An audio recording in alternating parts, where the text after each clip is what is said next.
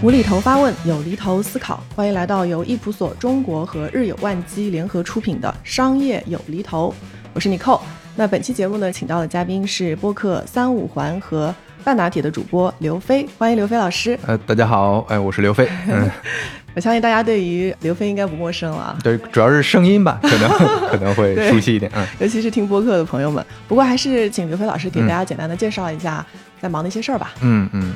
我之前一直在互联网公司嘛，就可能之前听三五环的朋友会更熟悉一点。就我之前在阿里啊，在滴滴，在之前可能也创业过，前面差不多接近十年的工作经验都在做互联网产品经理。然后现在呢，跟朋友在做一个茶品牌叫三五杯，然后跟三五环是类似的一个名字，但实际上是另一个品牌。我现在的。职业或者做的事情，实际上还是产品经理，只不过很多人会觉得是转行了。从我个人而言，并没有转行。包括我现在还在同时做播客嘛，那播客对我而言也是另一个产品。对我希望把三五环和半拿铁做成一个很好的内容产品。嗯，所以这是目前在做的一些事情。我发现一个很有意思的现象，你很喜欢三个字的名字。呃，对，这是刻意的，因为四个字的名字太多了，太多了，差异化是吧？对 对对。今天录这期节目，我其实个人也挺兴奋的，因为我之前听你节目也很久了，嗯嗯，就主要是三五环，啊，听的比较多。你之前就是会请很多的朋友对谈嘛，到你那些单口，我其实也很喜欢，嗯，就印象里比较深的有那个做一条脱钩的鱼啊，啊，对，还有那个聊 ChatGPT 的，对，因为你也是互联网从业者嘛，而且近期的状态可能也有点类似，对吧？需要有一些内容共鸣，对，所以今天和偶像主播见面了，特别开心。之前我也是有一段时间都是没有线下录音，然后今天正好是线下，就会觉得线下录音其实更容易进入状态嘛。对，氛围是不一样的。对，所以很期待看说今天的对话会把我们带到哪儿。嗯，好的，好的。那今天呢，主要是想和刘飞聊的话题呢是。怎么样做好一档播客？嗯，那尤其是想聊一聊你的这档以讲述商业故事为定位的半拿铁。嗯，因为我注意到你这档节目其实上线时间并不久，就是才一年半，一年多一年多一点。但是你的更新的频次还挺高的。差不多是周更吧，周更周更还好了，我觉得还挺高频的。嗯，我感觉已经是比较头部的商业播客了，所以今天就是想特别和飞哥探讨一下，嗯，这档节目是怎么成功的。当然啊，我觉得大家可能对于这个成功的标定义对标准不太一样，是。但我觉得至少从比如说它的订阅数啊，然后跟用户的一些互动跟反馈来看，我觉得还是有很多东西可以探讨的。嗯，那你当时做三五环做的好好的，为什么想说再去做另外一档商业类的播客呢？嗯。可以先从三五环聊起。就三五环一开始做的时候，那个时候是非常兴趣爱好的。因为一九年，我不知道中文播客圈是不是有一个共识，是说二零年是元年，就很多人讲。我听说过这个概念。大概的意思其实是二零年大量的个体、大量的 UGC 的内容开始在播客领域出现。这之前其实很多都是机构在做，或者说是一些老牌的播客。呃，一些主播或者说媒体人、媒体团队在做，对，所以实际上在一九年那个时间点的时候，我并没有把它当成一个可以做大的事儿 来考虑的，就它就是一个爱好，因为我从兴趣出发，对，日常在听播客，在听日谈，在听其他的很多当时比较老牌的吧，实际上像文化有限啊，那个时候都没有，对，一九年很早了。所以那个时候在听的过程中就觉得，哎，这个挺有意思的，所以就自己做了一个三五环。那那就是一个，就是有一搭没一搭的做，也没有一个更新的频次，也没有很，也不能说不用心吧，而是因为我日常生活跟朋友之间就会聊这些话题，我只是说把这些转化成了一些可公开的内容、可分享的内容来做的。所以它是非常个人表达的，或者说个人需求出发的一个内容。然后到了后面几年之后，开始考虑。现在是不是有机会做一个更有意义的、更产品化的一个播客？就是三五环它是更表达向的嘛？那如果是更产品化的一个播客，那三五环会有一些瓶颈，比如说选题，因为你是纯个人出发的，所以它的选题整个也是有一搭没一搭的。其实它是一个用户体验不是特别好的方式。哦，就是不是很有持续性，就可能今天我想到这个东西，可能你 maybe 就录这个了。对，对我个人而言倒是没什么问题，因为我就是隔一段时间可能会对某些东西感兴趣，但是大家没那么感兴趣，对吧？是，因为可能大家很多是因为我是讲产品比较多，讲行业比较多来看的，但是突然有一天就是开始采访石老板、采访女流，他们都是些。内容创作者，嗯，有做游戏直播的，有做喜剧的，那其实面向的用户人群那就不一样了嘛，非常的泛，对，特别泛，这是一个。然后另外就是他是邀请嘉宾的，邀请嘉宾这个可持续性显然也会有瓶颈，对吧？就是朋友是有限的，是吧？对啊，朋友是有限的。然后二度的朋友已经算很不容易，很难去。产生火花去聊很不错的内容了，那三度的、四度的更没法说了。嗯，你如果是通过公开的途径，你发私信，对吧？那么联系上的嘉宾其实是很难做出好的内容来的。一般是大家是相互比较熟悉，你也知道他能讲什么内容，这样最后才能做出好的作品来嘛。对，就是有一些内容的共识，而且相对来说你都比较了解他们。对。另外就是形式上可能这种对谈，你去采访，你你是更多的是一个主持人的身份。对，其实就像前面说的，我是希望把它做成一个产品或者做成一个作品的。那三五环它其实作品感没有那么强，它就是相当于我把朋友圈我的朋友的资源、朋友讲的话呈现出来，但是实际上背后还有很多工作啊。但是这个是不是特别完全自己的工作？因为你没法给嘉宾设定太多的东西嘛。嗯，所以想做更有可控性的、更可持续的播客，那个时候就开始考虑去尝试。正好有一个特别好的契机，就是我半拿铁的搭档肖磊，他是我认识十几年的朋友，我们是大学本科就是同学，所以从大一开始就认识了，我们都很熟，也都在杭州。我们也是每周碰面，但是不是录播课，就每周碰面玩游戏，然后玩着玩着，我们就说能不能做点有意义的事儿。就搞点播客嘛，对，就当时正好这些契机，对，开始做。对你刚刚说就是做三五环的时候，它其实更像一个访谈嘛，或者是跟朋友聊天儿，很多时候确实是就可控性还是会差一点的。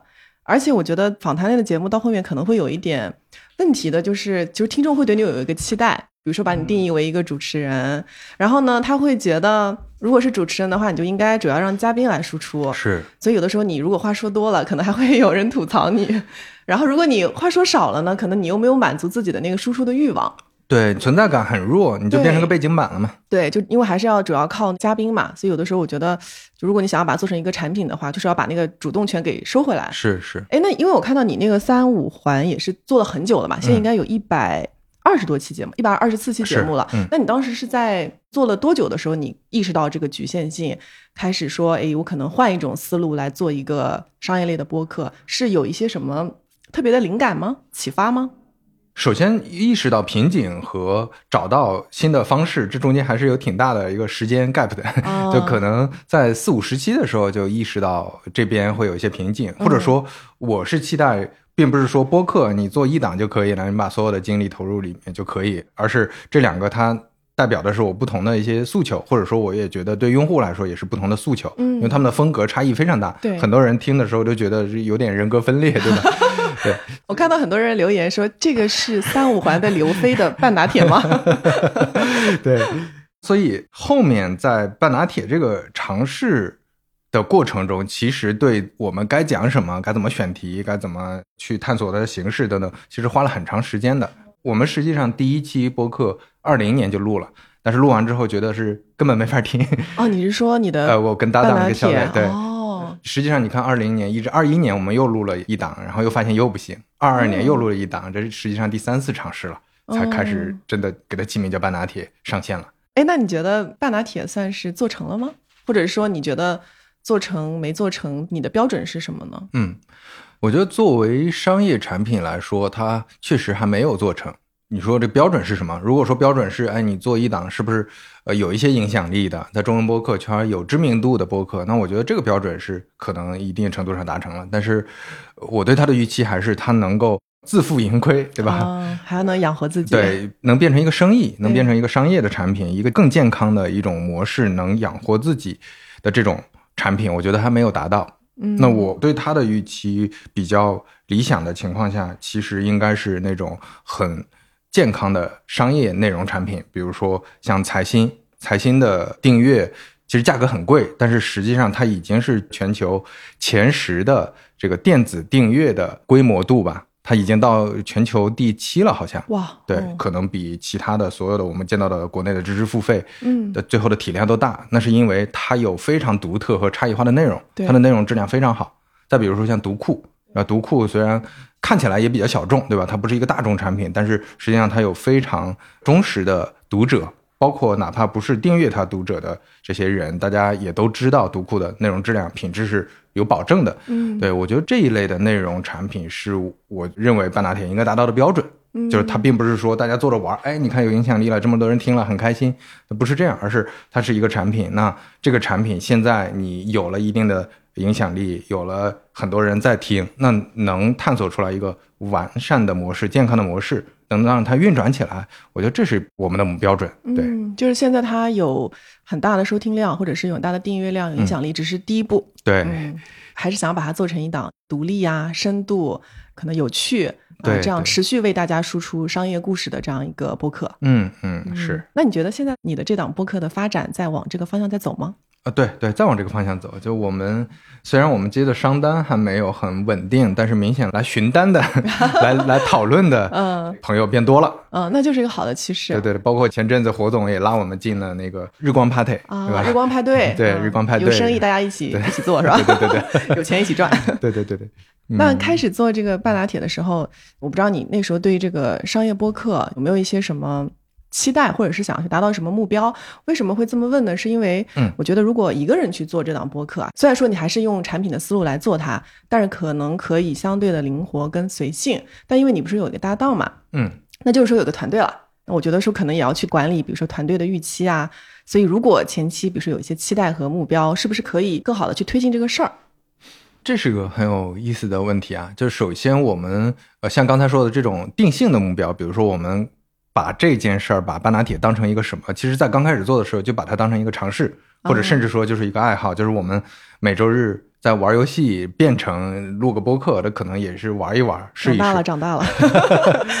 后来我们开始慢慢的所谓起量，或者是更多人收听之后，我们对它的目标定性的目标就变成了我刚才前面说的，这个大家是相对有共识的、一致的，就是未来它能变成一个自负盈亏的非常健康的一个商业内容产品，这个没问题。但是具体的目标呢，我们是很少给自己定那种。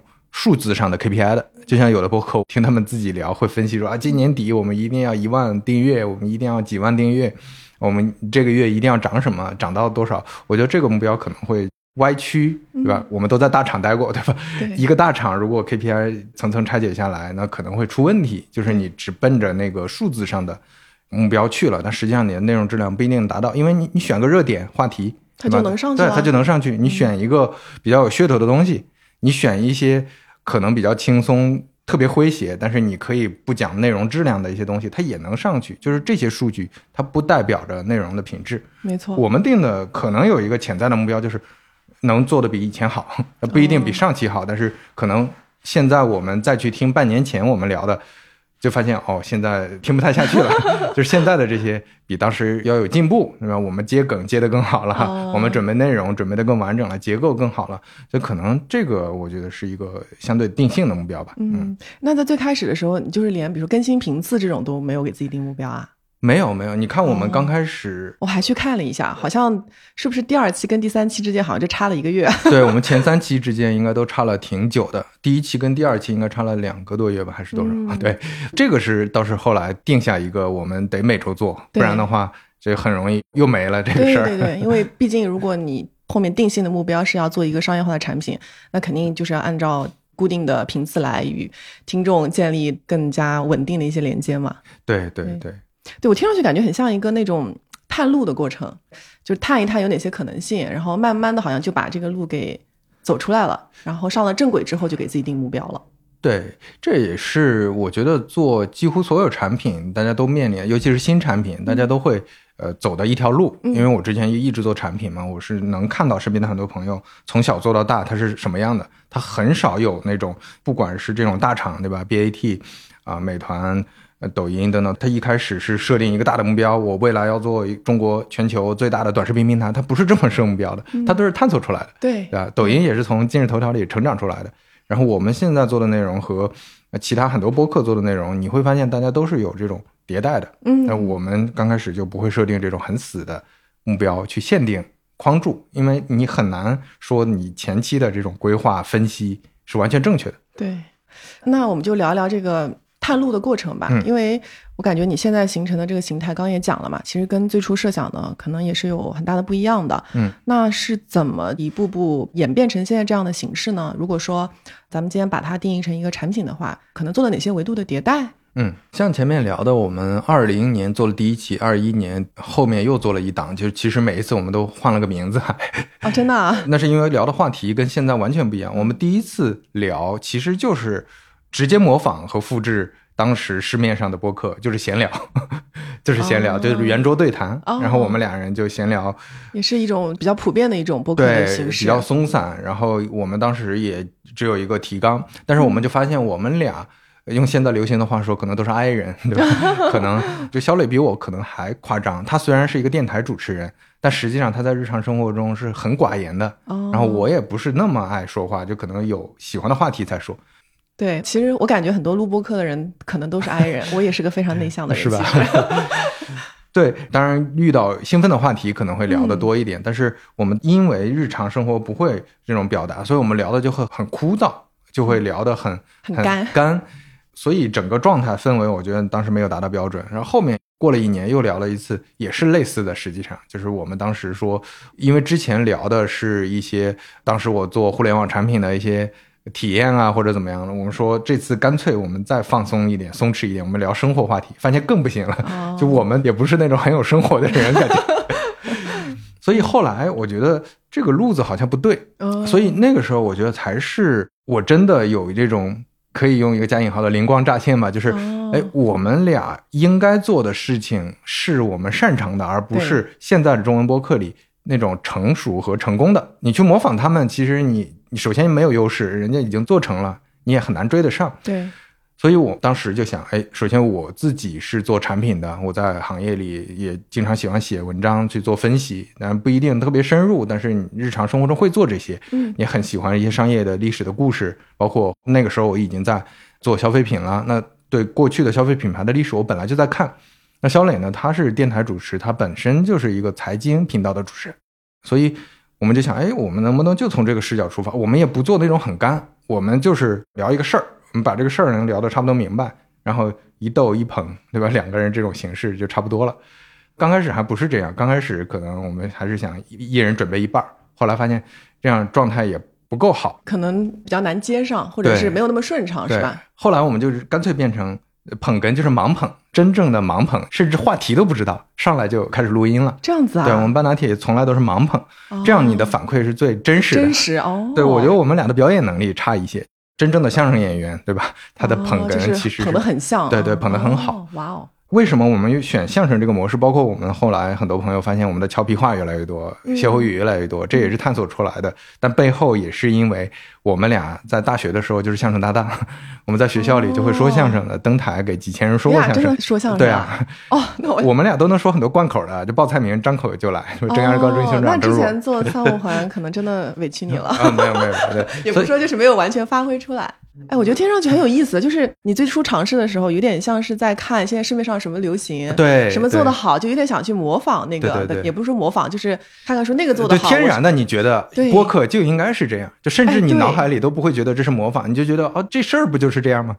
所以你不会想用差异化的方式去做。哦，然后到后面就是慢慢的看看自己擅长什么，自己喜欢什么，自己有一些什么独特的东西，嗯然后把它融到自己想做的这个播客里面。对，而且这种融合是挺潜移默化的。最好的方式还是这种比较天然无添加的那种感觉，嗯就是我们自己是聊着聊着发现，我们俩因为我举个例子，比如说有的人他的表达状态是非常好的，他就能抓住你了，但是我们俩的表达状态没有那么好。我们就得想一些有点歪门邪道的方法，比如说讲个段子，突然你就兴奋了，你就能听得进去了。所以这其实是一个折中的办法，但不一定适合每个人。对，那包括有一些朋友来聊说，哎，他也特别想让自己的播客变得更有喜剧成分一点，更搞笑一点。但是实际上他从小都不喜欢喜剧，哦，啊那就没必要，对就是勉强自己。对，或者说有很多朋友是南方人，那南方人他对相声、对这些歇后语，他其实没有天然的那种土壤，那几乎都没听说过歇后语这些东西，嗯对吧？所以你没有过去的经验，做这个又会比较吃力。我们做的很轻松，那我们慢慢就把这个轻松的方式延续下去。嗯，对。我之前看你好像是写一篇文章啊，就是你不是有个公众号流言蜚语嘛？好像是说你你就是在做尝试的过程当中开始说故事，就你俩的那个状态挺不错的。嗯哎，我觉得“状态”这个词儿挺有意思。你觉得那个状态还不错的感觉是个什么感觉呢？我觉得这里面可以做一个思想实验。这期播客假如没有到你预期的很高的播放量，嗯或者说这期播客甚至都没有人听，你会不会愿意做？我觉得是一个很重要的思想实验。就我见到的很多内容创作者、很多内容人很厉害的一个点，就是他们自己就需要这些东西。你像我跟肖磊做这个事儿，当然现在呃做的有很多人听我们，当然有很多正反馈是很开心的。但是如果没有这些正反馈，我觉得我们之前做的很多内容，包括任天堂的，包括苹果的，包括聊饮料故事的那些，我自己就是很有需求的，我就想搞明白当时发生了什么事儿。嗯，那我们自己能有这么一个记录，这是一个对我们自己来说都是很有帮助的。就自己本身对这个话题也很喜欢，很感兴趣。对所谓的内容创作者，先取悦自己嘛。对，这是第一步，你自己都不喜欢，你怎么指望别人喜欢呢？对我前几天刚跟今年整个中文博客增长最快的博客叫纵横四海，啊，那个斜影 Melody，、呃谐影是吧 Melody 最近好火呀对，。他已经十五万订阅了，太可怕就他去年十二月才做的，九个月。我跟他聊的时候，他也是这么讲的。你看，很多人会奇怪或者好奇，哇，他每一期都是两三个小时，多的四个小时，一个人聊，一刀不剪。怎么能做到这个程度？很多人就说：“哎，你要怎么准备？你要怎么去选题？你要怎么去做这种提纲？去是要不要写逐字稿什么的？”大量的人是去这么想，但是从他的视角，他自己就想搞明白这个。他自己读书的时候，他自己要表达。他跟朋友讲，他之前讲过，他有些书读完了，他去跑到朋友的聚会里嗯去讲这些。他们朋友们之间交流都是几个小时、几个小时的，他就是只是把那个状态挪到了播客上。所以这个事对他来说就不是个费劲的事儿。对，不费劲是一个我觉得还挺重要的一个点。这个状态就是你前面回答你的问题，就大家聊天的状态一定是特别不费劲的。哎，我觉得这个状态还是挺有意思的，大家嗯也可以去寻找一下，做什么事情的时候会出现这种状态。对，就我平时练瑜伽练的比较多嘛，嗯就有的时候会有一些不练瑜伽的人看来比较高级的一些体式，比如说做一些什么头倒立啊什么的。然后我就在做这个体式的过程当中，也会体会到你刚刚说的那个不费力。可能外人觉得哇，这个体式好厉害，是不是要花很多的力气？但是后来你会发现，当你真的在做会做的时候，它是一点都不费力的。它其实是一个平衡的点，就是我在做的时候其实不费力的，本身是很 enjoy 这个过程的。嗯嗯所以我觉得可能也要在生活当中去寻找什么事情，让你能够有那样一个感觉吧。对，就之前流行逃离舒适圈嘛，但是舒适圈本身它也是一个标准或者说一个检验的方法。嗯，就当你在比较舒适的状态的时候，你可能能发挥出你更好的一面。对对对对。哎，说到节目的形式啊，就这些段子会让你非常兴奋，对吧？对，就是至少让我们整个氛围就显得不会那么干，不然我们自己聊，我觉得很多做播客的朋友可能也会体会到，就自己聊着聊着就会发现聊不下去了，有点尬。就就得很难受。对对，所以我们这个是调节氛围和节奏的。嗯另外就是，确实也是为了差异化，因为我们自己本身在听很多播客，我们自己在看很多文章的时候，实际上也是需要有一个帮助我们听得进去的一个钩子，或者帮助我们去能够愿意接受这些信息的一些形式吧。那我觉得这可能是也是一种差异化的形式。是生活都这么苦了，就听播客就听轻松一点的是吧对，？就有的朋友可能也不是来本身获取什么信息或什么干货等等的，这可能就是来听个故事。对对，那也也挺好。这点我也特别同意。我觉得人天然就是喜欢听故事的嘛。嗯正好你做的这个商业类的这个播客，其实本身我觉得比较正经的这种商业类的故事类的播客，它已经存在了，所以正好你们也是做了一个差异化。对，而且这里面我觉得还有一个思考是，大家只是觉得那些可能看起来比较重大的社会议题、商业议题、科技议题，可能请一些专家来大家对谈圆桌这样的内容信息量更大，但实际上大家很容易忽视，因为我觉得这是前些年经济快速增长，大家会追新的东西，对，但实际上忽视了很多历史信息、历史的真相。所以我不觉得一种以诙谐方式讲出来的，但是我们的信息其实都是比较客观的、比较认真去准备的，然后是一些商业历史上发生的，确实很有借鉴意义和参考价值的这些。内容，我觉得这些内容本身，很多人现在对它的价值是普遍低估的。嗯，我觉得这也是一个很好的一个角度，哎，嗯，就是会聊一些历史的商业类故事，因为一方面我觉得可以去满足人们的猎奇心理嘛，就是对那些商业大佬啊，看看他们是怎么成功的。嗯虽然说可能也知道他们的成功不可复制，对但还是想知道这个成功是怎么来的嘛。然后另外的话，就是我也很同意你刚刚讲那点，其实就是从历史当中去找一些规律，嗯找一些灵感。对，哎，正好说到这个，我觉得可能就是跟选题相关了。嗯你们这个选题，我觉得也是蛮有巧思的。我自己印象比较深啊，就两个点嘛，一个是你们会有很多的之前讲的一些民族品牌，嗯对我觉得像这种的话，就会有一些情绪啊和那个代入感在里面。我看到很多人就会很有共鸣啊。然后另外就是会聊一些当下中国人比较关注一些焦点，比如什么芯片啊，嗯，然后嗯 AI 这些东西。对这个就是是你们从个人兴趣出发的吗？还是说也是看听众的反馈，嗯然后也会根据他们的建议，或者是看看听众想听什么，然后去做一些融合？听众的反馈当然会听，但是我们最核心的第一标准还是个人兴趣，嗯因为并不是说我们自己觉得啊，我们自己最重要，对吧？不考虑别人，而是因为前面说的那个点，就你的状态需要有一个自己感兴趣的事儿去牵引，嗯你自己对这个事儿特别感兴趣，你也会发挥很多的动力去整理材料，去把它做得更详实、更认真。你像我去准备我很喜欢的产品，我作为一个产品经理，对吧？很喜欢苹果，很喜欢任天堂，那可能准备的时候花的功夫就会特别多，而且会非常认真的对待这里面搜集到的信息，去做更多的判断。那你如果去准备一个可能你不感兴趣的，我随便举例子，你看我们到现在几乎是没讲过体育运动相关的，我们当然讲过鞋服品牌，讲过运动鞋的一些品牌，但是呃你像世界杯的时候，几乎所有的博客都在聊世界杯，但是我们当时聊就。我们俩几乎不看球，就只看世界杯的那种。就不感兴趣，其对实，所以这个你要是硬凹出来，当然也能讲，但是讲的就会很难受。嗯所以最后我们商量出来一种我觉得很好的一个结合的办法，就是肖磊讲的那个期卡塔尔，他不是讲世界杯，他是讲卡塔尔为什么要办世界杯，以及为什么能办世界杯。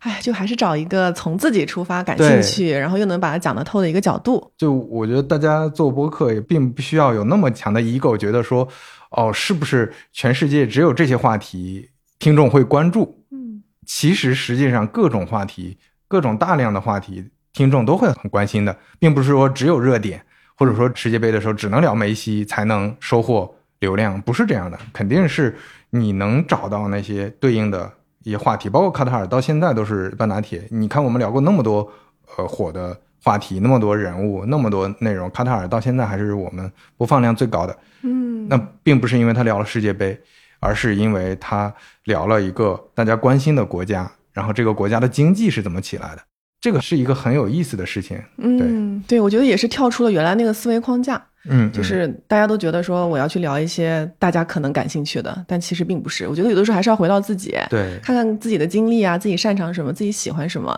对然后再去里面找一个平衡的一个点。对，先聊自己感兴趣的，然后同时你可能判断一下，哦，也可能很多朋友对这个也很感兴趣，那你就选这个话题，应该是没错的啊。对，因为我觉得有时候内容好，其实跟它的差异化有很大关系嘛。嗯比如说今天你聊的这个内容，没有人聊过，对对你的这个视角很特别，那这个内容它火的几率会更大一些。嗯嗯哎，正好说到这个搭档，我想跟你简单的探讨一下。刚刚听你讲过，搭档其实是你之前的同学，对人家本身就一起讲相声、讲段子，所以是先有的搭档，再有的播客，是吧？是这么来的。对，其实就像前面说的，尤其半打铁这个播客，都是我们尝试了很多次了，哦像刚前面说选题形式一，年尝试一次。对，都变了好几次，最后才做的一档播客嘛。哦，本身我觉得也是一种怎么说？你像三五环，呃，但是后来我有一个制作人帮我去剪辑，帮我去做，但是实际上刚开始都自己一个人做的，一个人做事情那就会更吃力，或者说有的时候就懒了，他没有一个两个人合作的，互相 push 一下，互相去讨论一下那种状态。我是挺想跟老同学大家一起做一个什么事情的。嗯，对，然后当时正好有这个契机，所以这是也是一个你看，又回到前面那个结论，就是它是一个比较自然的状态。嗯，因为我确实见到有一些朋友还在最近不是流行搭子嘛，就在小红书上说找播客搭子搭子什么，我觉得这个就。因为我之前见过，确实有一些就不说哪个播客了，挺头部的了，有的一些做的挺大的播客，就是因为随便找的搭子，其实两个人价值观的问题啊，或者说对很多事情你也不是特别了解，不是特别可控。而且你跟他没有很强的这种情感的连接，或者说过去经历的连接，那两个人之间会容易产生不信任。在很多事情上就很麻烦了。那你可能刚开始做的时候无所谓，但是这个播放量做起来之后，大家会怎么？重新看待这个事儿，对吧？包括甚至说有收益了，对啊，有收益了，商业上，那最后就会出现很大的问题。嗯，对。所以我听你说，就是先有搭档，再有播客，我觉得就很让人羡慕。嗯，因为我感觉找到一个合适的搭档，就是一个很可遇不可求的事情。因为做内容本身，它是需要花很多的时间跟精力嘛的投入，然后一时半会你也是很难看到这个收益的变现的。所以你和你的搭档需要在长期的目标上保持一致。对，所以。其实我是建议，如果你像半打铁这种形式，你也想做，你也想讲故事或者怎么样，那如果没有合适的搭档，自己做也挺好的。嗯，也有做成功的。对对对对对，也有这样好的案例。还是考虑说没必要去复制和模仿其他的播客啊，其他播客什么形式，我一定要怎么样？嗯，确实没必要。对对。哎，那我退一步问一句啊，因为你现在其实是一边创业一边在做播客嘛，为什么会选择做播客呢？或者是说？觉得做播客跟你做创业项目之间，它会有一些互相的反哺嘛？因为做播客，你看你现在这个半打铁，它是周更嘛，其实我觉得肯定也是要花很多时间跟精力的。它会占用你多少的时间和精力啊？首先，时间精力占用的不是特别多，像我和半打铁，可能平均占用我每周的两个工作日。哦，对对，那还好，对还好。对，其他的时间会花在别的事情上。有效率真的很高。呃，对，这就是你找到一个好的。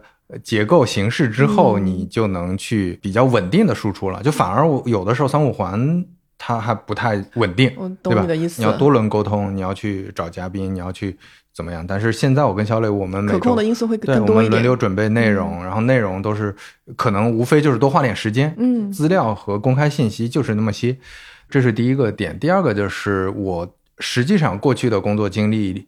一直有一条暗线，嗯，A 面 B 面嘛，就是一条是我自己的主业是在做产品经理嘛，然后另一条我其实从我刚毕业一年多我就开始在网上频繁的写东西了，对，写作，写东西，实际上是在毕业之前就写了，我当时写考研辅导的东西，写了好多考研辅导的材料，后来还出了书。所以这一直是一个爱好。在一四年的时候，当时我想输出内容的比较好的平台就是知乎嘛，所以那几年我主要是在知乎上活跃。然后后来知乎啊遇到各种事情，对吧？也不是特别想在上面写了，然后就转到公众号。嗯。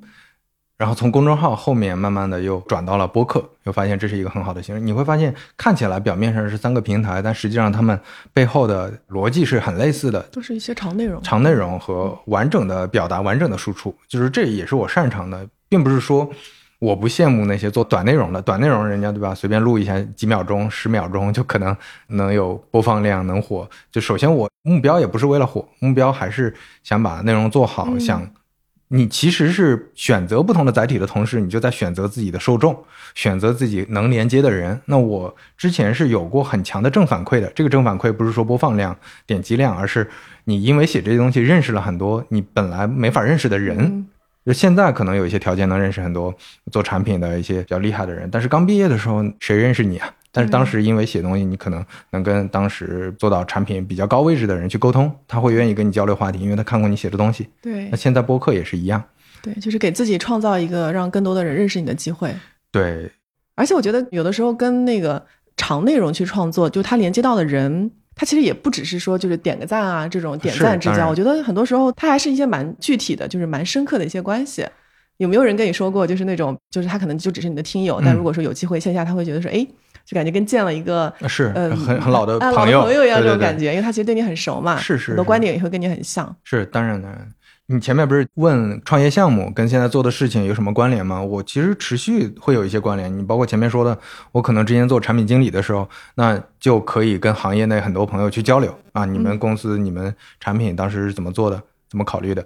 现在在做消费品，那我觉得这个的帮助就更大一些，因为这是一个虽然都是做产品经理，但实际上有一些跨行业了嘛。对，那你能通过播客认识很多人，很多消费品行业的朋友，他们其实也在听三五环，比如说他们也在听半打铁，那就可以学到很多东西，可以连接到很多所谓的资源，你能跟他们去交流沟通。最关键的是，他们愿意跟你交流沟通。我们都知道能联系到谁，但是联系到之后，他说：“哎，我听过你播客。”那接下来就很好聊了。对，感觉起初就是知道是因为你做的事情，然后后面的话，我觉得他可能会想通过你做的这个事情来更多的了解你这个人，因为可能今天你做的是一个播客，明天可能是一个其他的东西嘛。嗯，所以开始创造吧，朋友们，从今天开始。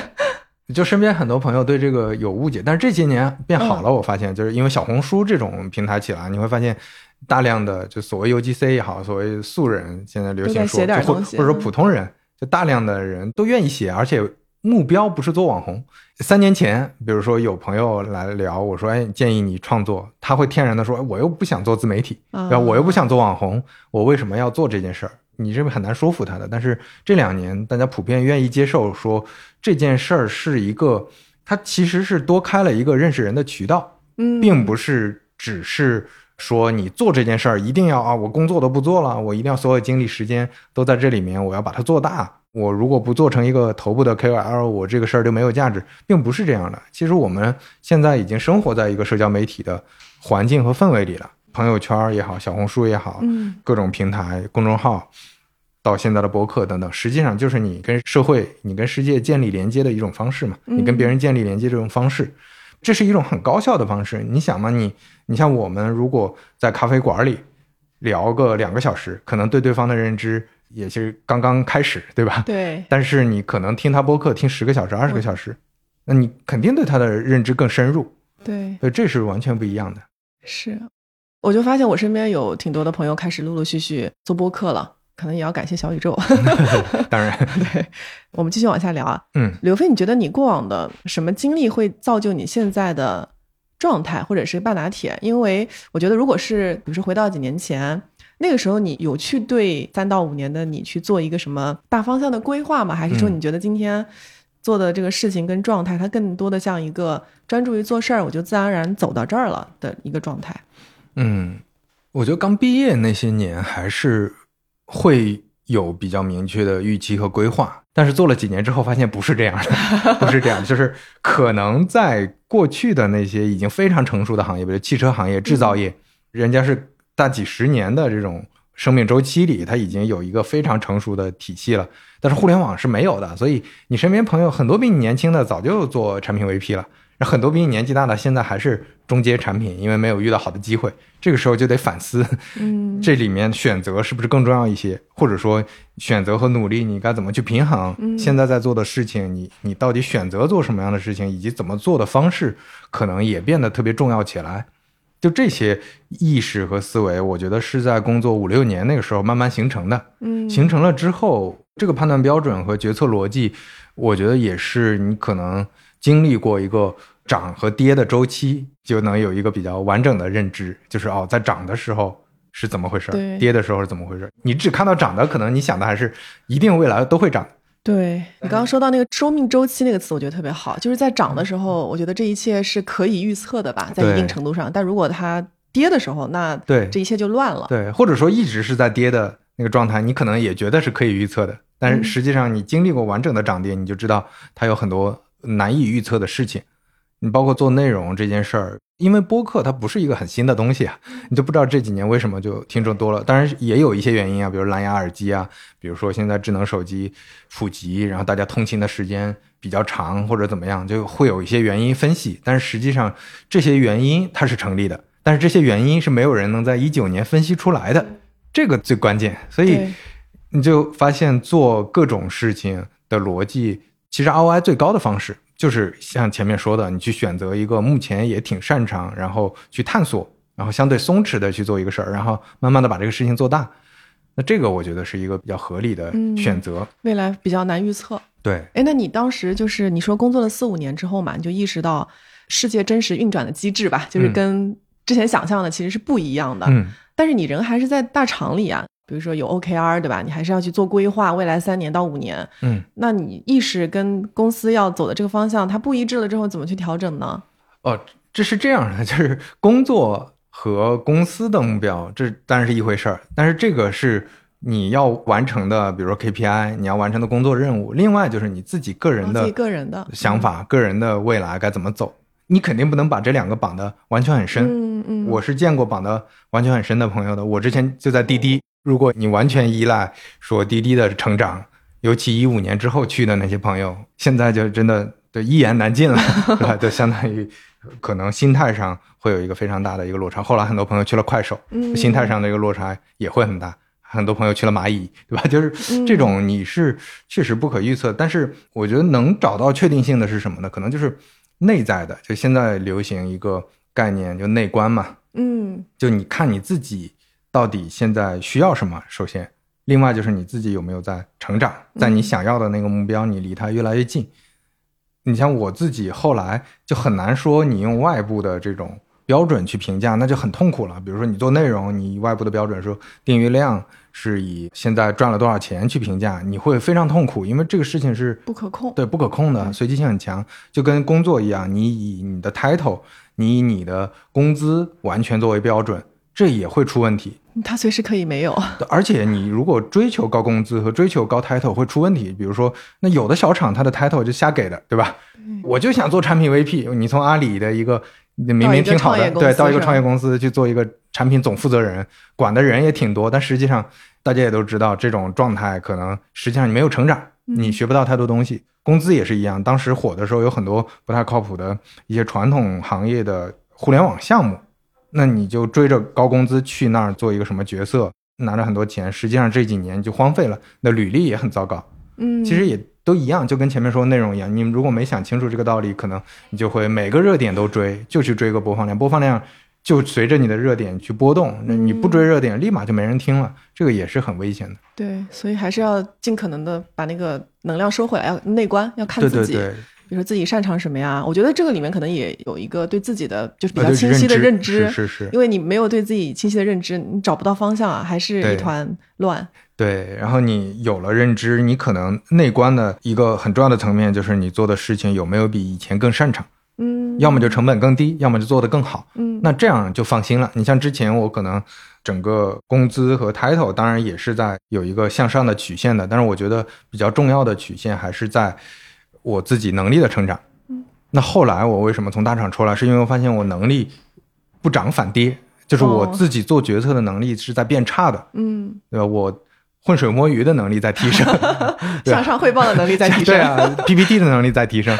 当然，你可以说，如果你的目标和你能多留在公司变成职业经理人这个目标是契合的，那这些能力它是补充在这个大的能力模块里面的。那你如果想清楚啊，我以后就做职业经理人，我这些能力能帮助我以后走得更远，嗯，那这这是完全没有问题的。但是你自己的目标，像刚才说的，我内观的时候就发现那几年非常差，我在产品上没有任何新的认知，做的决策也越来越离用户更远，就甚至不如我自己做内容还能接触到很多用户的反馈。嗯，就这些是我自己内观出来的，所以我自己做了那样的决策。明白，还是要去了解自己是一个什么样的人。啊，对，因为我们很多的行为，我们很多做事的决策是外化的。外化的标准就是我们希望有一个社会的标准去认可，甚至最好是一个就跟我们上学的时候一样的一个成绩单。那这个成绩单就是啊，你有多贵的房子，有什么车，找了个什么样的对象，然后你赚多少钱，你在哪个公司，这些全都是外化的。就很多人是在追求外化的，当然，并不是说外化和。内在的这个标准不能统一，有的人他也是，我就想要大房子、大 house，我就想要豪车，但是通常来说，不同的人这上面的需求是不一样的，这中间就产生割裂了。就你内心想要的和外在社会的标准，这中间是不一样的，那大家就会做得很痛苦。这种痛苦的过程中，就像前面说，你一直不在自己的舒适圈，并不是代表着说这是一种很坚韧、很有毅力、很值得表扬的事情，而是。你如果去做这种事儿，你是没有相对优势的，你是做不过别人的。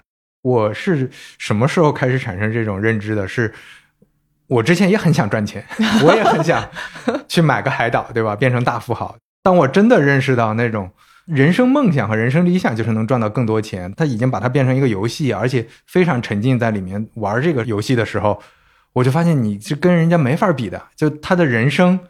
他从大一就开始创业，大二就财务自由，大三就怎么怎么样。他在那个状态下，他的人生、他的整个历程、他的整个决策的标准和他积累的经验、他擅长的点、他的性格等等，所有的东西都是为了让他在那个游戏里玩的特别好。哦，你如果贸然进那个游戏，你这完全不擅长啊，你是做不过他的。那你为什么不在自己熟悉的游戏里面玩的更好一点？嗯。而且有的时候你可能看到的只是外在的东西，就是你没有看到一些他背后的嘛。比如说他很早就开始 plan 啊，对吧？很早开始计划，很早就开始准备，这些你可能也没有看到。对啊，那你觉得你现在做的这个播客，它是有一点像是你自己内观后的一个外化吗？对，你看我们前面已经简单聊过它是怎么出来的，以及它的形式和内容选题为什么变成现在这样。嗯，同时，它作为一个产品，你肯定也要有外化的成分，所以这中间你要去取一个平衡嘛，你不能就自己在表达，自己变成祥林嫂。我看到很多做博客的朋友已经陷入这个死循环了，就是觉得哎呀，大家不识货，或者说哎呀，我这很痛苦等等的。那实际上应该最好跳出来，再去想一想。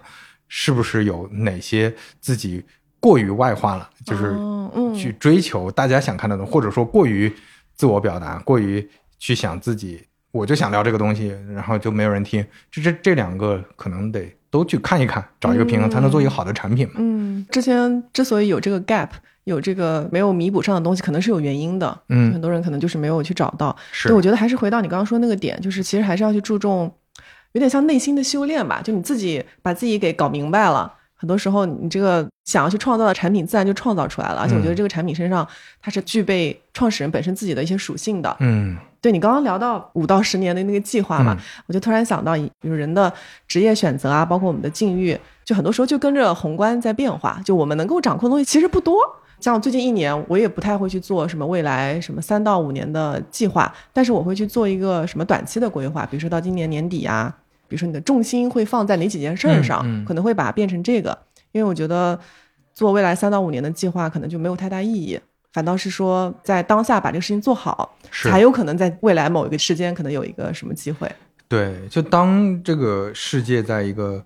快速的，就你身边的环境，在一个快速的波动变化当中，我觉得能做好的一点就是确保自己的资产，这个资产是广义上的加引号的资产，它是在有复利的，它是在增长的。我觉得能确保这点已经很不容易了。就或者说不跌，比如说你是做产品的，那你就像我前面讲，你的产品的能力，你对产品的认知，对用户的认知有没有变化，有没有提升？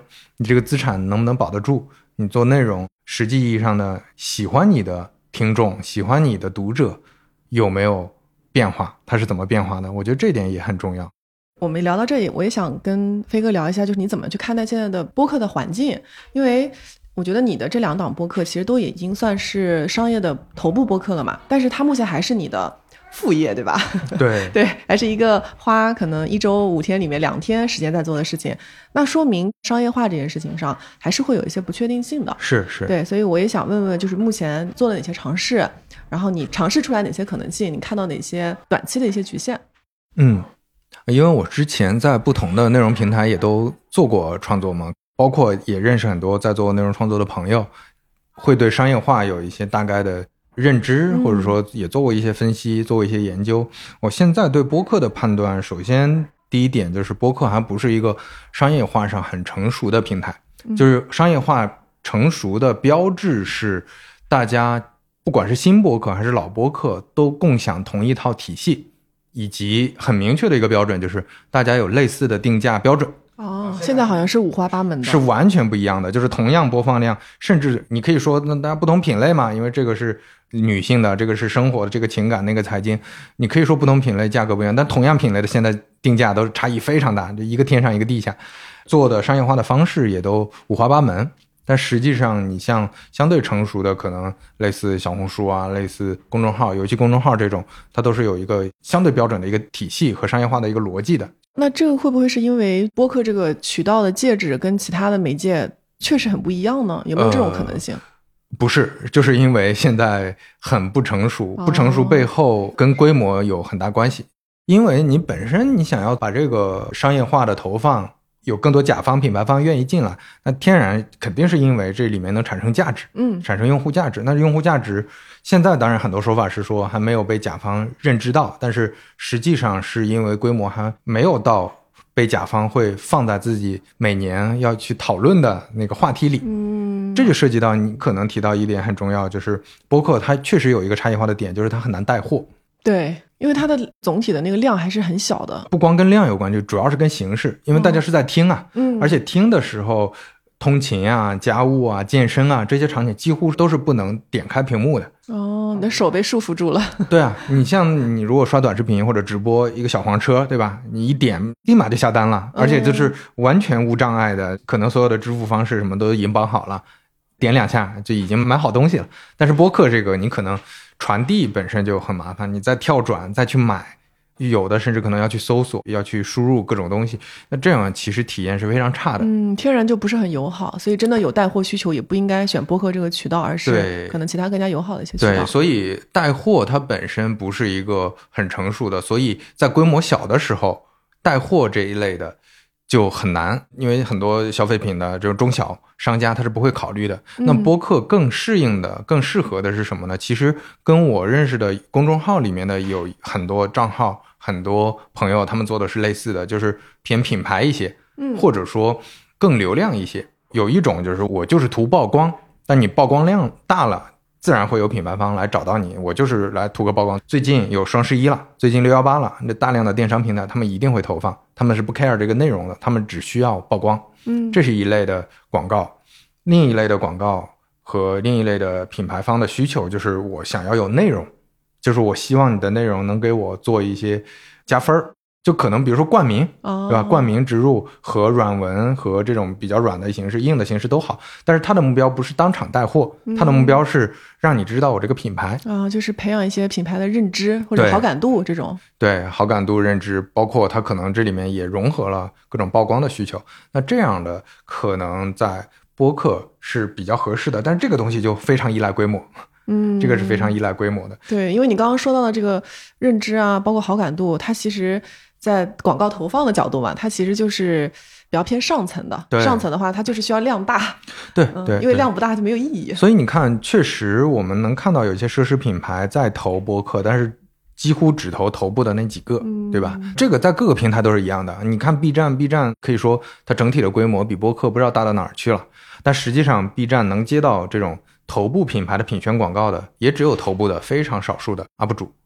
总结下来，可能我们。捋一捋现在商业化的这种方式，比如说对 to C 的方式来说，第一带货这个是比较常见的。刚才说了，它可能天然存在一些问题，转化会有问题。而且很多朋友在讲说，我要不要优化带货的逻辑？比如说你现在可以用语音说，哎，帮我下个单，你可以用语音去操纵这些交互，或者说我帮你记录下来，我用一些方式能让你后续下单很方便，或者说。你现在加到某个社群，我在社群里再带货，对吧？就再多走一道等等的。你怎么看待这个事儿？我觉得可以尝试，但是没必要嘛。嗯，这就好像说，还是前面说的，你应该找这个载体更适合的方式，而不是说你硬凹。就像卡车载客一样，就这是一种不同的交通工具，没必要用它来载客。你用它载客，可能就是按照法律规定，你只能载三个人、四个人，卡车后面就是空的。但实际上应该是用来载货的。所以，这不同的交通工具有不同的用法嘛？你没必要强求。对，而且如果真的去带货的话，我觉得这个做播客的跟这个品牌方应该都很拧巴，大家都不开心。对，它也跟现在的用户群体等等的有一些关系，用户群体的素质和对播客的认知也有差异。就像 B 站去讲带货的这个逻辑，其实也花了很长时间。那现在也没有完全让大家认知到说啊，在这儿可以带货。嗯，啊，To C 的第二个就是。能带服务也是卖东西，但这个相对来说反而有的时候能走得通。嗯，就你看播客，它的相对优势是什么？是它的内容足够长、足够完整，并且能够跟你产生一些连接嘛。所以我看到有一些，比如说我是心理咨询师，我是一个保险分析师，我是一个就类似这种我提供服务的，提供咨询服务也好，或者说我可能也是卖货的，但是我这个货呢比较特殊，比如说是二手古董，我卖书画的，或者类似这种这样的。反而挺适合做播客的，因为实际上它是用播客在塑造一个信任度哦，让大家觉得你在这方面很专业，有点意思。我觉得你说的这种，它更像一种垂类的，垂类的，就是它的需求跟它的用户都非常的精准。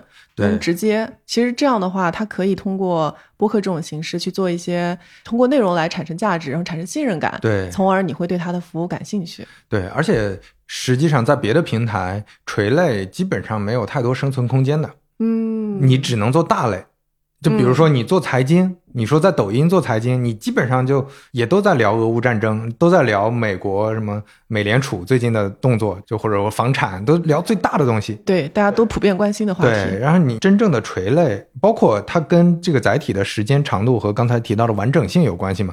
你是长期几个小时在输出内容，在表达的，和那种就一分钟、两分钟，别人可能也只是当下留下一个印象，然后划走了嘛？嗯。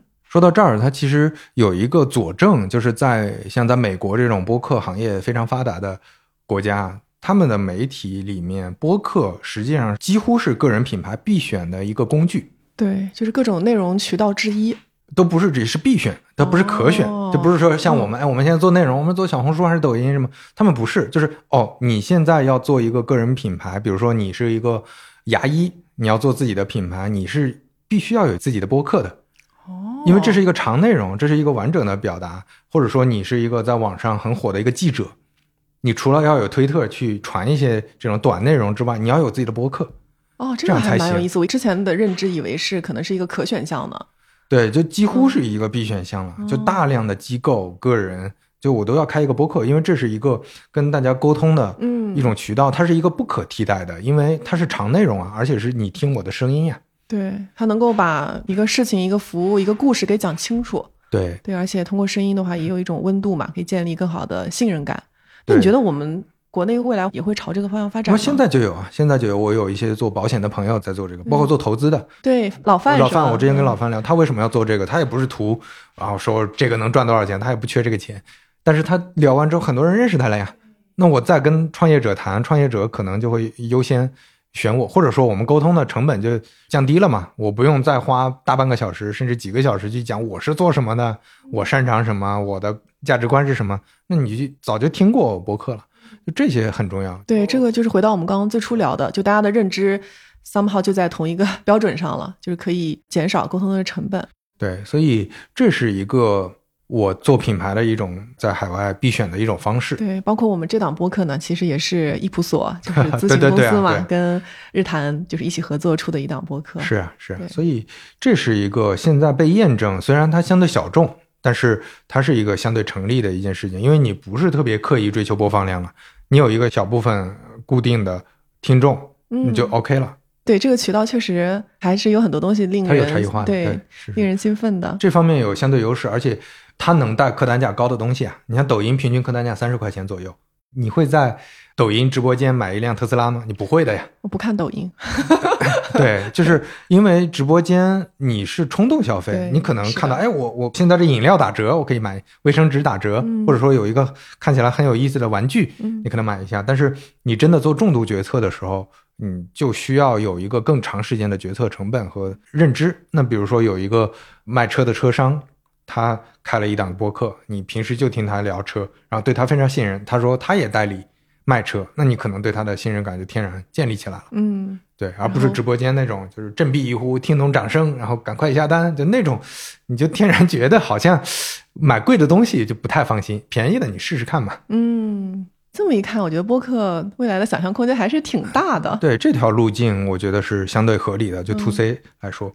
刚才说完，就第一个带货，第二是带服务，第三就是内容本身付费。你是说自己就是做付费单集或者付费的一些系列是吧？对，形式多样嘛，就单集啊、系列啊，包括还有那个订阅制的，就是我订一年的会员或者怎么去订的，这个其实也是很健康的一种方式，实际上是最健康的了。啊，就是为优质内容付费嘛。对。它比较稳定，而且你付费本身筛选出来也是你的受众的用户，然后大家天然产生这个联系之后，你其实整个内容就能转起来了，这个很重要。你比如说，你像有一些带货或者是有一些品宣的这种商业模式，它不可持续。最近可能互联网行业火或者某个行业火，大家很需要投放，那这几年你拿到的商业化的订单就多。嗯，但是真正的我觉得有自己的资产的，确实还是那种。这些用户已经在给你花钱了，这些资产是非常宝贵的。作为一个产品也好，作为一个公司也好，对我觉得这个未来可能也是一个发展的趋势。对，哎，我说到这个知识付费，我看到半打铁是不是也做了一期的一个试了一期一个试验，对不对？对对。你觉得这个效果跟你的预期差距的远吗？呃，不远，还可以。我们那期的付费率不低的，就是我们订阅的。十个点吧。哦，那应该还算挺高的。我其实也不知道说嗯行业目前如果是在小宇宙上做这种付费的，大约是一个什么样的怎么讲标准或者是平均水平？嗯那我感觉十个点应该还是还算呃是挺高的。还还算是挺高的。但是那个时候主要还是想先尝试一下，嗯就是这里面最大的问题是，你这期内容如果做付费了，它就影响它的传播了呀。对，就是它这期内容就完全变成一个商业化的内容，它不能拉新，对吧？甚至在某种程度上，我觉得可能啊也会有一些有损，比如说自己品牌，但我觉得也不一定啦，因为做了这么多好的优质内容嘛，你偶尔来一期付费的，我觉得听众也是很愿意去支持的。对，但是这个事儿，你从创作者视角，或者说你从做一个商业产品的视角来看，ROI 显然不高。嗯就是你需要等到它做到，比如说你做到非常头部了，这个时候你的订阅量几乎不涨了，那这个时候再做当然是合理的，因为这么一期内容，你可能算下来，这一周你更了一个付费的，不是免费的，你折损的这个订阅量的增长和大家对你的认知会有一个很大的对成本。有一种捡了芝麻丢了西瓜的感觉，对啊，就没必要嘛。就你可以先等整个体量做到足够高了，你就像闲聊，它其实也是做到现在最后才尝试了一季嘛。哦，所以你的判断就是还是要把这个内容做到影响力足够大，对吧？比如说品类的 top 前三这种，或者是甚至要最 top，你才会去做这样一个稳定的尝试吗？或者是觉得是时候去做这个对事儿？对对对。哦然后同时呢，我们目前感觉还是 to B 的会优先在这个付费内容基础上。这里面又涉及到付费内容，我们的判断，就像你前面提到的，它可能不光是传播上的折损，它可能还有大家预期上的，因为嗯国内过去这些年被知识付费伤的太重了，所以你会发现用户的预期是普遍特别高，再加上国内有一个不太健康的一种商业环境是。免费的内容普遍做的质量比较好，好的。为什么呢？是因为大量的机构它是用免费的好内容来吸引人去培训，去转去客单价巨高的那些，实际上它的培训内容的质量反而不如在做免费内容的那些的质量好。嗯但是那个就已经到了水下了，很多人是看不到的，所以大家就天然的觉得啊，我就免费内容就够了。但实际上，我感觉这不是一个很健康的一个状态嘛，就是可能会需要更多年大家去扭转这种对好内容付费的这个认知和习惯。我觉得这可能要从长计议了，不就对慢慢来。我觉得一时半会儿可能很难，也说真的去扭转这个认知。对，所以跟你前面提到的一样，我们的想法也是 to B 的这种方式，可能暂时还是优先去尝试。嗯，听下来还是会选一些尽量对自己的内容伤害度尽可能最低的，保证把创作权还是还给你们，但同时，哎，比如说给人家有一些曝光，有一些拉新，大家都比较开心的一个事儿。是是，嗯，这就说到的刚才是三个 to C 的方式嘛，对。带货、带内容和内容的付费。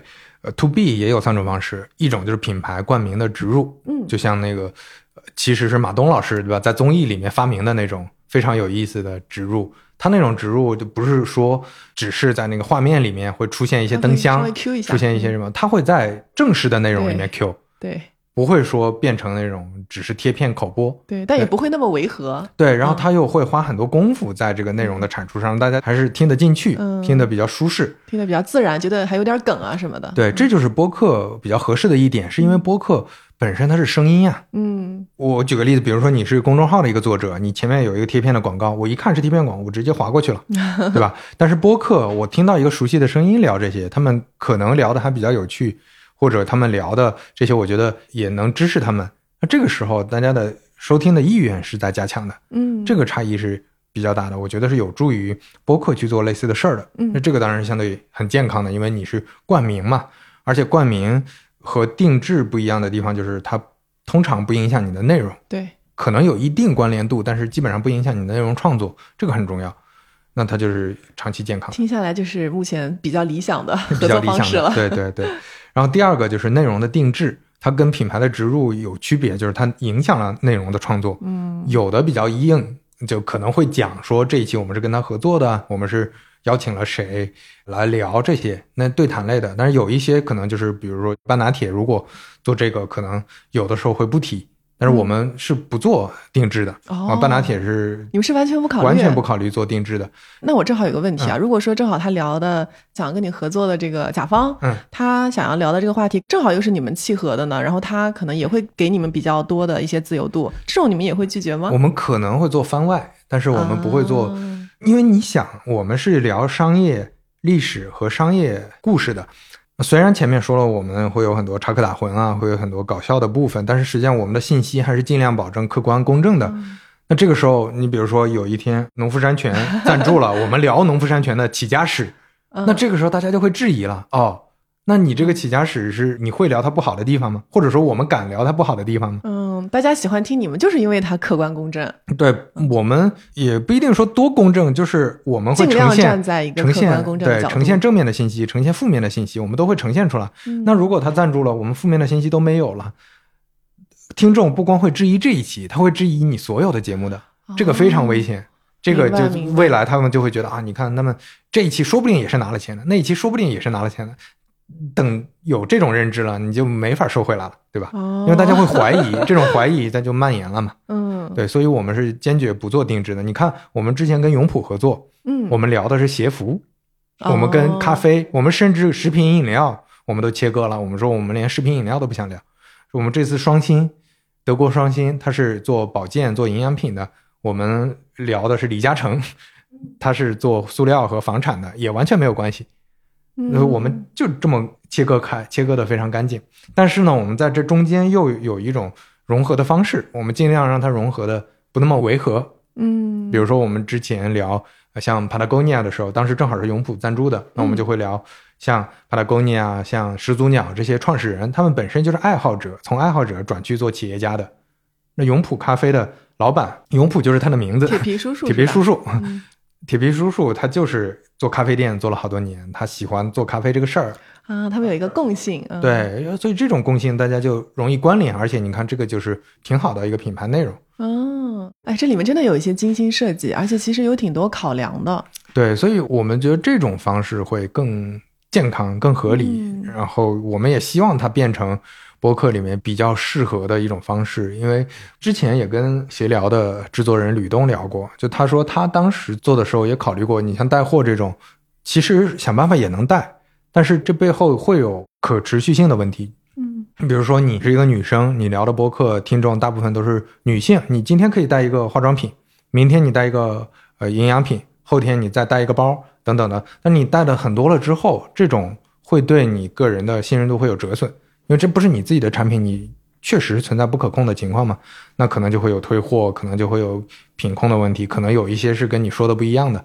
另外有一个最根本、最底层的有一个问题是，你为什么能带这么多货？因为你想要转化效率最好，你肯定是说我试用过，我觉得这个很好。但是你每周如果都在带的话，你每年能用这么多产品吗？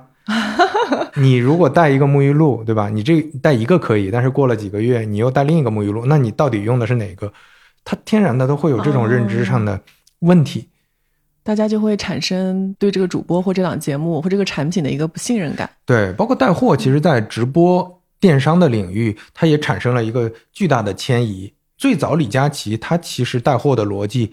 是选品逻辑，嗯，很多朋友应该还记得当时对他的报道，他自己涂口红涂的嘴都裂了嘛，对对，他就是我给你看看这个效果好不好。到后来讲一个产品，他也会很认真的讲，但是这个不持续，因为很多产品没办法来得及他自己去试用，自己去了解，大家对这个会产生质疑的，最后就变成了我保证产品质量和品牌品质的同时便宜，最后就全变成便宜了嘛，嗯。就是我是全网折扣嘛，我就是聚划算，我就是百亿补贴嘛。那是另外一种形式，它当然也产生价值，就是我能在这儿买到最便宜的东西，但是这个价值和原来的价值已经完全不一样了。对，所以播客这里面也会存在同样的问题，要么你就是有全网最低价，你变成一个销货的逻辑，因为有一些播客，有一些朋友他们在做这个逻辑也可以，就是你你给大家推荐的这个东西，它其实是因为上游的厂商有一些尾货，你能能用比较便宜的价格来销掉，那也可以。但是这个和你去接品牌方的广告，你去给他带转化量，你还要花特别大的篇幅和背书去讲说这个我用过啊，这个特别好等等的，这个就会不可持续，这会出问题。这一旦有一个品控出了问题，你这个信任度就全毁了。嗯，哇，我听下来，我觉得你们对这个事情想的还是蛮明白的。这个只是说想的多，因为想的确实挺多的。这些东西在做播客之前，就身边有大量的朋友，其实都在做类似的事情。嗯，你像公众号啊，像 B 站、小红书、抖音，身边都有很多朋友在做，大家日常会交流。那我觉得这个放到播客上，确实是挺值得思考的一个事情。嗯，因为很多在那个平台上能够 work 的东西，可能到这个平台上也不一定能够实现。对对对，对反而可以复用的，其实应该是公众号之前的有一套逻辑。你像在科技媒体、在商业媒体，他们在公众号的溢价是非常非常高的，是高的离谱的。正常的公众号现在的定价，可能按曝光算的话，一个曝光可能五毛钱，甚至更低，三毛钱，就是类似那种叫什么营销号，可能也没有什么作品感的，没有什么作者的，就是随便发一些各种各样的内容，然后就按播放量去折算嘛，那可能就是小几毛钱。但实际上，你像很多科技媒体在公众号的溢价是可能得有十倍、二十倍的溢价，一个曝光都是十块钱、二十块钱，这很正常的。就你看那些好像哎呀，你看它播放量只有几千嘛，就可能一两万，但实际上它收费都是大几万甚至十几万的，二十万。比如说我举个例子，晚点哦，晚点的报价就非常高，对，因为它本身有非常强的用户的垂直度，嗯，另外就是它用户垂直的同时，还有刚才我们提到那点信任度，嗯，就他提到的话题，大家一定是会关心的，这说明是行业里比较重要的话题，它的内容品质。又有一个相对稳定的保障，那这些都很重要。就这种溢价在播客里面，我认为也会出现的。嗯，就就现在还是一个在发展的过程。对，所以这就是前面说为什么不要用卡车载客嘛？就本身你能创造另外的价值，你没必要用曝光去衡量，用带货这种方式去计算嘛？对，to B 一个是冠名，一个是内容定制，还有一个就是制作。就是我帮你制作哦，就是外包出去。对，就我帮品牌方制作。你像那个 JustPod 和生动活泼，他们都在做类似的事情。嗯，我觉得赚的是辛苦钱。对，但这个确实是辛苦钱，就这个是个劳动密集型的，因为你要堆人嘛。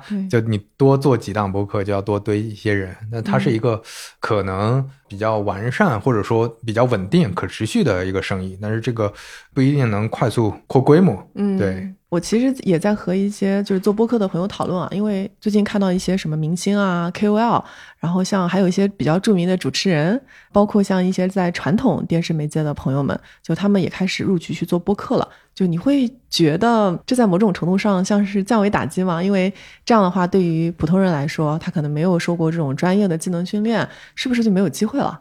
你怎么看这个话题？嗯，对，包括我刚才还提到有一些讲脱口秀的演员，对。对你像我大拿铁的搭档就是广电主持人嘛，他其实在专业度上是非常高的，因为他日常要做直播的，是不会出错的。他日常的电台直播是根本从来不出错，那要求很高了。对，所以你像我们还是录播，还能剪掉，对吧？等等，这个专业上的要求不一样。但是我觉得倒不存在降维打击这件事儿，就我也不太喜欢用这个词儿，应该还是说它会让整个行业变得更丰富和多样化。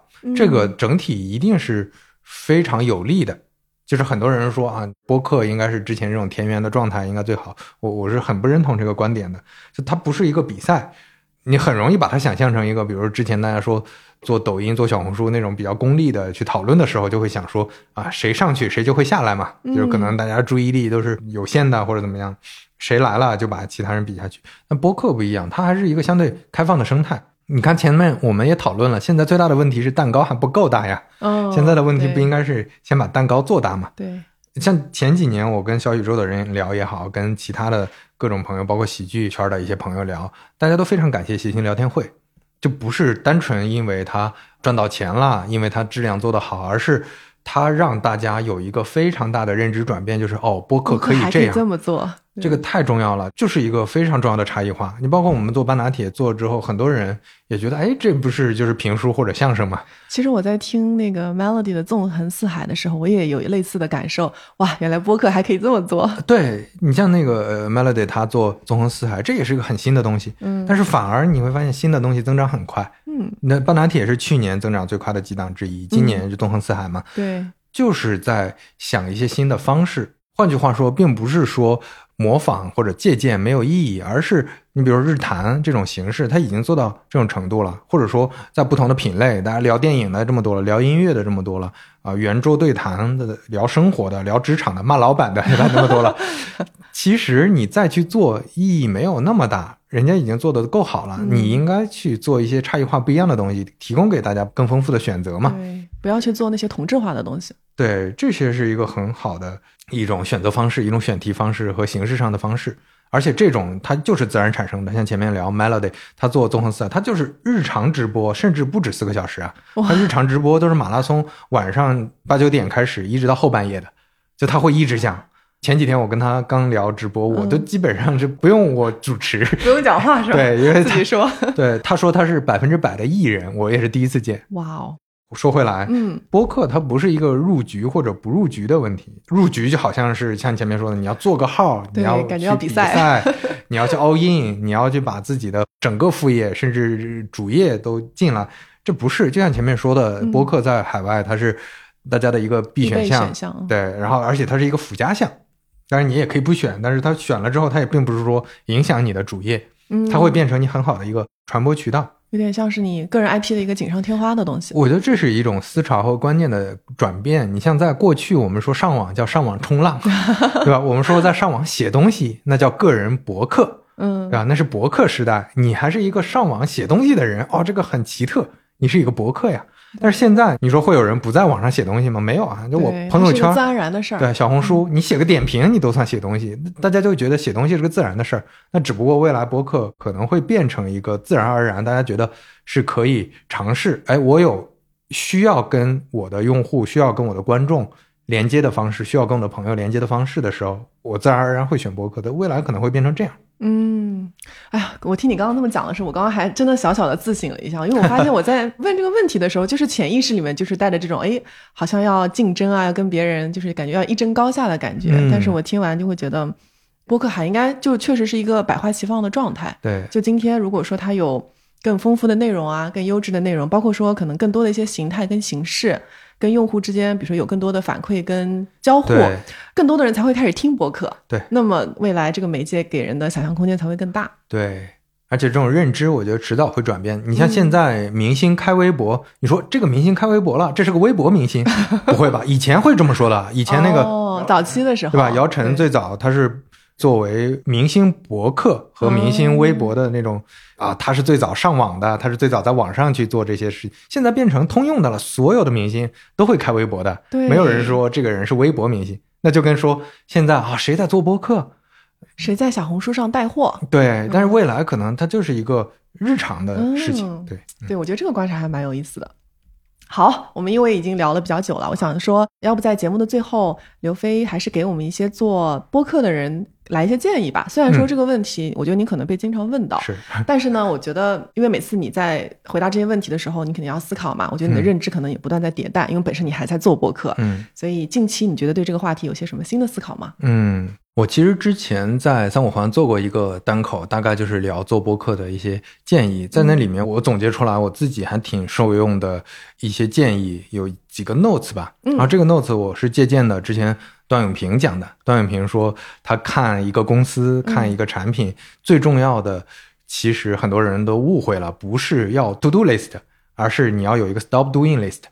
嗯，不做清单，对，就是有些事情不做，你这些东西不做，就可能大概率就能成功了。就像巴菲特说的一样，就他人生中有几个重要的错误没犯，你就能基本上 能保证成功。天呐，你知道吗？大佬的思考方式真的是一样的，因为 Tim Ferriss 有本书叫《每周工作四小时》，他在里面也说过一模一样的概念。他写的是 To Don't List，跟你的这个说的 Stop Doing List 其实是一样的。对对对对，因为他发现他的时间都被回邮件啊，各种有的没的事儿全部给。占用了，然后他就说，还不如做一个 to don't list，就是把精力不要放在哪些事情上，这样你才能把你的精力放在哪些重要的事情上。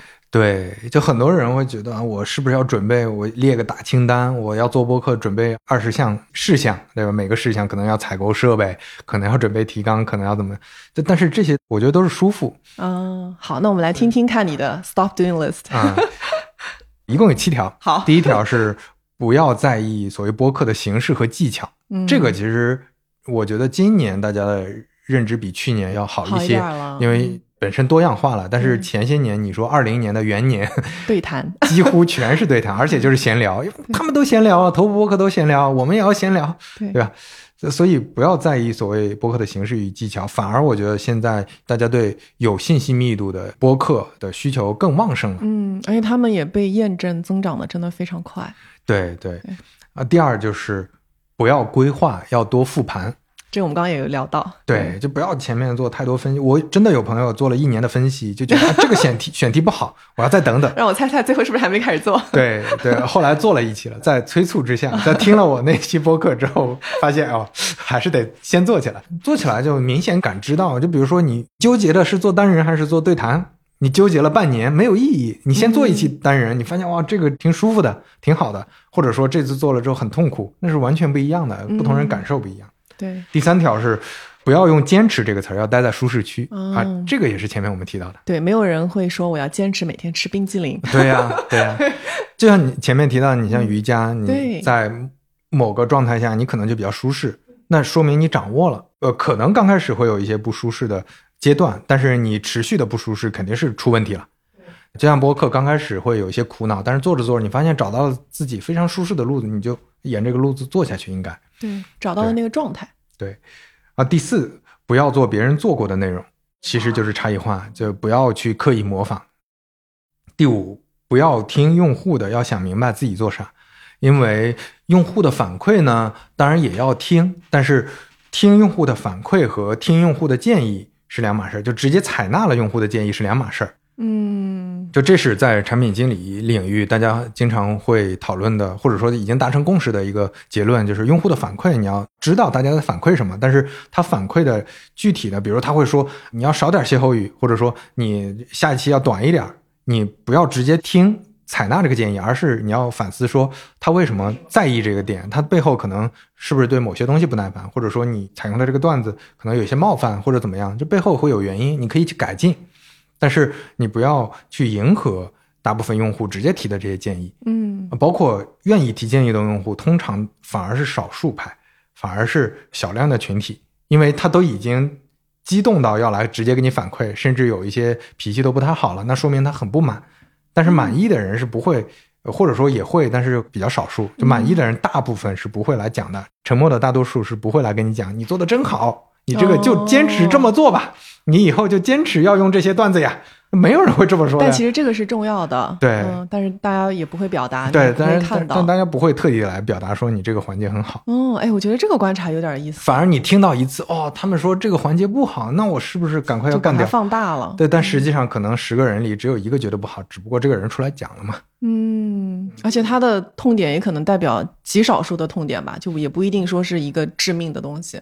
对，然后第六条是不要负能量。这个是我觉得很多播客为了让大家产生更强烈的情绪共鸣，会有一些负能量的东西。我偶尔会听到一些，就比如说前面那个骂老板哦，骂同事，因为这样的内容会激起大家啊对情绪的狂欢。对，然后比如说骂家长，我的原生家庭。当然，这个偶尔讲骂一骂是可以，但是我听到有一些播客是每期都在骂，但是你骂久了之后，它整个我觉得就不太健康，那个情绪的状态，你是很难从负能量里产生一个很好的共鸣和很好的大家的交流的。嗯，好的，但是这个非常个人了，有一些朋友他可能日常就是这种状态。嗯，最后一条，第七条就是不要急功近利，要等收益自己涌现。